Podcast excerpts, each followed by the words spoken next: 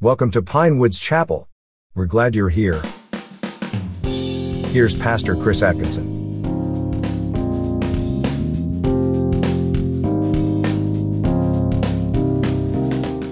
Hello, my name is Chris Atkinson. I'm the pastor of Pinewoods Chapel, and I'd like to welcome you to our journey with Jesus this year as we explore on our church property the story of Jesus that leads us up to the resurrection of Jesus, where we get to celebrate this Easter. So come along with me, and I'm going to take you on this amazing tour and journey with Jesus. Before Jesus was born, Mary and Joseph, his parents, journeyed to Bethlehem to be counted in the census. Because it was so crowded, there was no place for them in the inn. And many went in, Mary went into labor, and when Jesus was born, she wrapped him up in this manger that's to the right of me and laid him in this manger. They were probably bunking with livestock because of the lack of accommodations.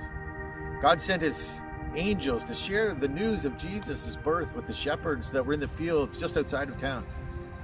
They lit up the sky and told a shocked group of shepherds to look for the baby that was wrapped up in this lying manger. The shepherds knew that this was a big deal and they went to find him right away. Sure enough, they found him right where the angels had said he would be. What a fascinating mashup of experience. A sky full of brilliant, beautiful angels directing a group of salt of the earth shepherds to see a baby in a feeding trough that was the Messiah, the King of the Jewish people. If you were one of the angels, what if your reaction would have been? Are at our next stop in this journey with Jesus, and we come across the scene where Jesus meets this woman at the well. And one day Jesus was sitting at a well in Samaria, and traditionally, his cultural group, the Jews, didn't even mix with Samaritans. And a Samaritan woman came to draw water from the well, and he asked her if he if she could draw water for him to drink. She was shocked that he would even speak to her since she was Samaritan and he was Jewish. He told her that he knew who she really was and that she would be asking him for a drink and he would give her living water that would actually never run out. The woman asked him for this kind of water and he told her to get her husband and then he would tell them both. And she told Jesus that she didn't have a husband and was surprised when Jesus actually agreed and told her all about her relationship that she was currently in and her past relationships too. They discussed what worship is and where salvation comes from, and she became convinced that this was the Messiah that they had been waiting so long for. She couldn't contain herself and she ran to tell everyone in the town who she had been talking to, and many of them realized that Jesus is the Messiah, and they committed themselves to following him. The woman in Samaria was carrying some baggage, guilt, and shame from the choices she had made through her life. We actually all carry baggage and burdens of sin in our lives, making wrong choices that go against how God says we should live our lives. We've all done things that would qualify as sin. And each of us need a Messiah, a deliverer, to save us from sin that has broken our relationship with God. At this station, as we go on this journey, you'll find a rock on the ground. This rock symbolizes the baggage that all of us carry, and it's a reminder of the sin that we carry. And as you journey along, just carry this rock with you because we are going to get rid of our baggage.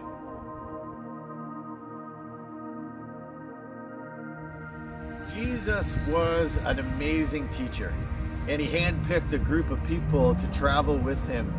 We usually refer to them as his disciples. And one day, while he was out walking along the beach, he saw Andrew and Simon fishing with nets. And he said to them, Follow me.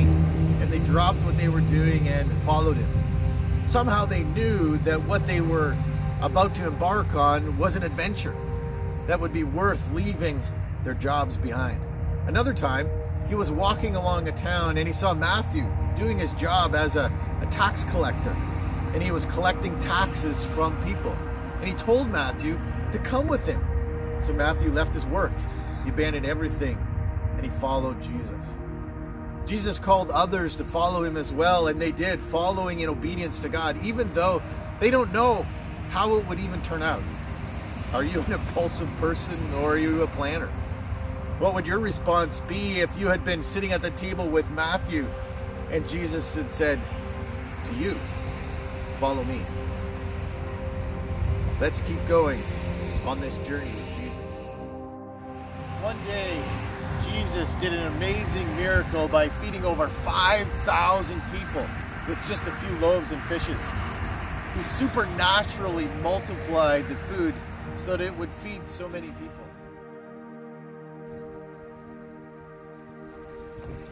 The next day, those same people came looking for him, and they actually got into boats and chased him across the lake.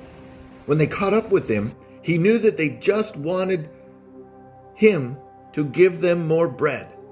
He knew they needed something much more important than just physical nourishment. They needed spiritual nourishment.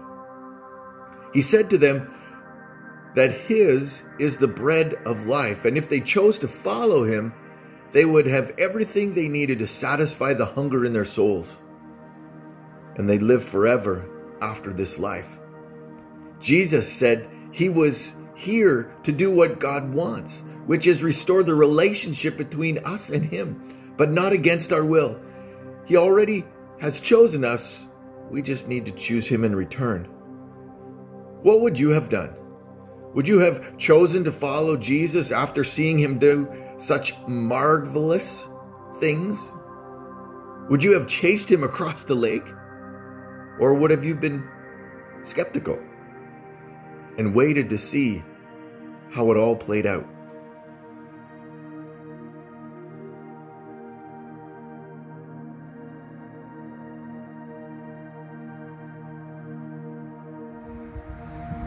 Thank you so much for continuing to journey with us on this journey of Jesus. One time, Jesus was walking in a town with his disciples, and they saw this blind man, and they asked Jesus, Who sinned, this man or his parents, to cause him to be born blind? Jesus told them that was the wrong question to ask. The question shouldn't be, Why should this have happened? But more importantly, how will we see God work in this situation. And Jesus did something completely unexpected. He made some mud and he took it in his hand. He took this dirt and then he spit in it. And he made this mud and rubbed it on the eyes of the man that was blind. And he told the man to go wash his eyes in the pool nearby. And when the man did, he could suddenly see, and his eyes were healed, and he could see perfectly. All the town people around were questioning the man, especially the religious leaders. They could not believe what had happened. And they didn't believe that this man could be healed, even though they had known him for so long and being blind. They even suggested that he might have a look-alike. And after they questioned him and even his parents, the man decided to follow Jesus wholeheartedly.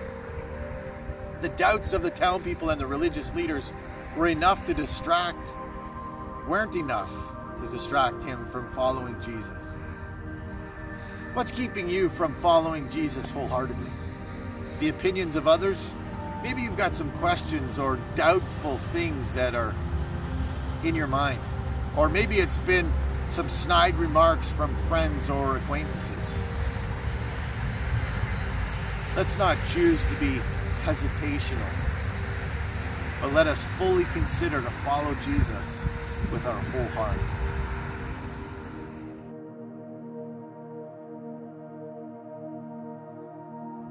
As we've been journeying with Jesus, we now arrive at Palm Sunday. By now, many people have heard about the wonderful things that Jesus was doing and teaching. They heard that he was coming to Jerusalem and gathering to greet him. They spread palm branches and cloaks on the pathway as to create this kind of red carpet that we would roll out for a celebrity or an important official. Jesus came to the town riding on a donkey, and the people crowded around him and shouted, Hosanna, Hosanna, which means, please save us. And blessed is he who comes in the name of the Lord, even the King of Israel. While they were excited and happy to see him and follow him into town, they made such a big deal about it that everyone else in the town wanted to know who he was. This excitement and joy that we celebrate on Palm Sunday, sometimes we even wave palm branches in the air like we would imagine have taken place back then. The support of the people didn't last long though, and we'll soon see. Come on with me as we journey with Jesus.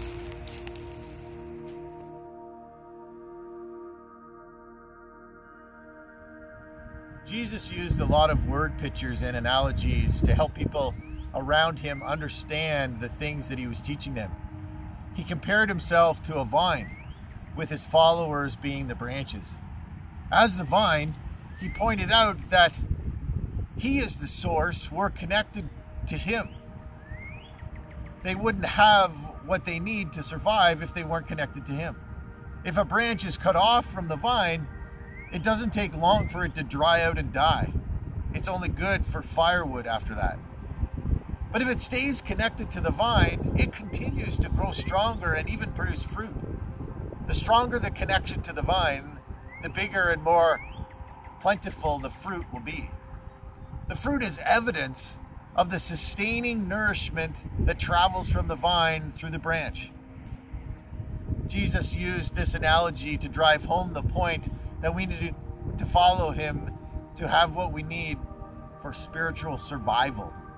Without him, we have no hope for eternal life in heaven. Do you ever think about what will happen after you die? It can be scary to think about what will happen in the next life. But for those of us who believe in Jesus, we can look forward to eternal life with Him. Would you consider yourself to be a branch that's connected to the vine? That is Jesus? One night, Jesus took a few of his disciples into the woods to spend some time in prayer. And he was really troubled and went off on his own to pray. He checked in on his disciples a few times, and every time he did, they weren't praying they kept falling asleep. Then finally, he woke them up just in time to say that his betrayer was there. Can you imagine the disciples walking, waking up to, to find themselves under attack? They were suddenly surrounded by this mob of clubs and spears and swords sent there by the religious leaders. And then one of Jesus' very own disciples Judas kissed him on the cheek. That was the sign that Judas had prearranged so they, they would know who to arrest. They grabbed Jesus and arrested him, and the disciples with Jesus were angry and they leapt into action. One of them grabbed the sword and cut off the ear of one of them. But Jesus stopped them and reminded them that if he wanted to stop what was happening, he could. Jesus knew that a friend would betray him and that he would be arrested and tried as a criminal even though he was innocent. Jesus was born to be the deliverer, the savior, and to give his life for all of us sinful humans. By taking the punishment for sin we should have received, he opened the way for us to receive forgiveness from God and restore our relationship with him. He did it knowing full well that not everyone would accept God's forgiveness. And that is really love. That's why he allowed those people to arrest him because of his incredible love for you and for me. As we have been traveling along this journey with Jesus, we now come to the place where Jesus is killed. After they arrested Jesus, they subject him to a made up trial where he was tortured and subject to ridicule. The people that he had fed, healed, and taught just days before, and who had celebrated him as the Messiah, were now against him, calling for his death. They eventually crucified him, which is barbaric and an inhumane way of killing criminals. In fact, there were two other men being crucified that day, but they were actually criminals and had evidence against them. Jesus did not. One of those criminals made fun of Jesus and didn't believe him. The other realized that Jesus is the Savior, the Son of God, and actually asked Jesus to forgive him right there while they were dying.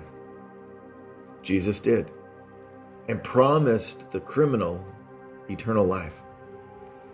After horrendous amount of suffering and pain and rejection by God, Jesus died. Jesus was innocent and had never sinned, not even once, and yet he died taking our place and receiving what we should have had to endure.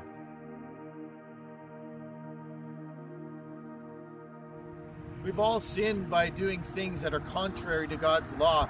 Even if we think we're pretty good people, none of us are perfect. In the Bible, in James 2, verse 10, it says that even if we've been absolutely perfect our entire lives, but slipped up just once, we're guilty of breaking God's law. That's what has broken our relationship with God and has destined us for eternal punishment away from God. God doesn't want anyone to be punished because he's loving and merciful. But he's also fair and just because he is so full of justice. Someone needed to pay for the wrongdoing, the sin all of us have done. Enter Jesus. Prophets said he would come and even give specific details about him his birth, his life, and his death. And he fulfilled every prophecy and proved himself to be the Messiah, the perfect man who was also God at the same time. He sacrificed himself, and in doing so, he took the punishment of our sin, even though he had never once sinned.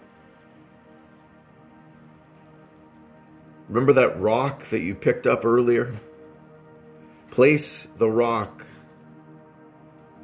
that you've been carrying at the base of the cross. Rocks are a reminder of the sin that we all carry around us. We can choose to keep carrying them or ask God to forgive us and remove our sin because Jesus already took our punishment. So we can either choose to believe and be saved or not. What's your choice? My choice is to take my rock, my sin, and lay it at the foot of the cross.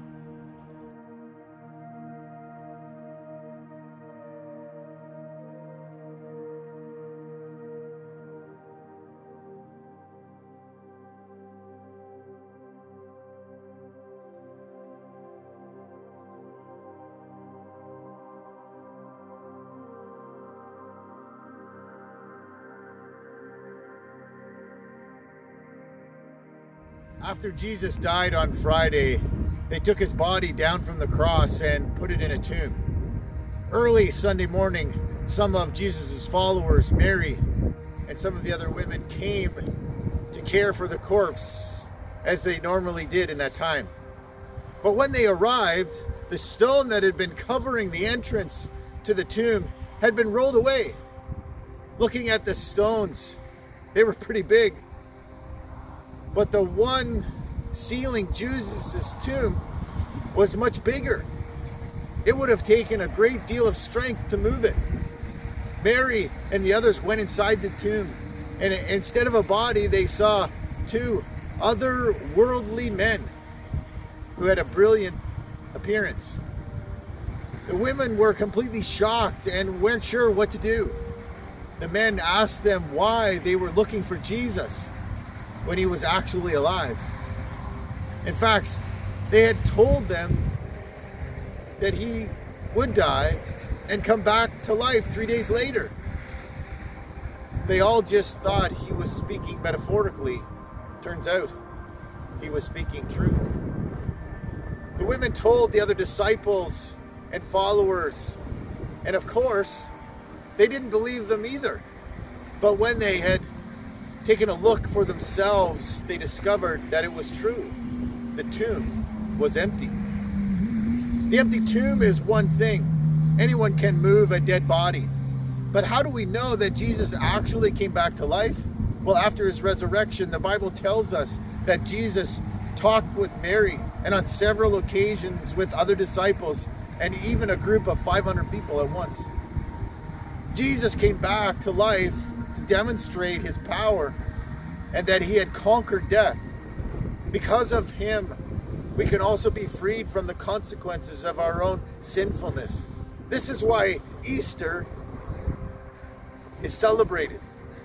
And this is why Pinewoods Chapel actually exists. If you are interested in learning more about what faith in Jesus is all about, you can contact our church. You can go to our website at pinewoodschapel.com and we would be glad to connect with you and talk to you more about Jesus. Thank you so much for joining us this Easter as we travel through this journey with Jesus, fully understanding and comprehending what he has done for us through his resurrection.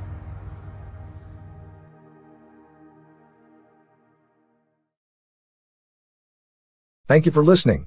If you'd like to support the ministry of Pinewoods Chapel, please visit pinewoods.chapel.com and click Give. Have a great week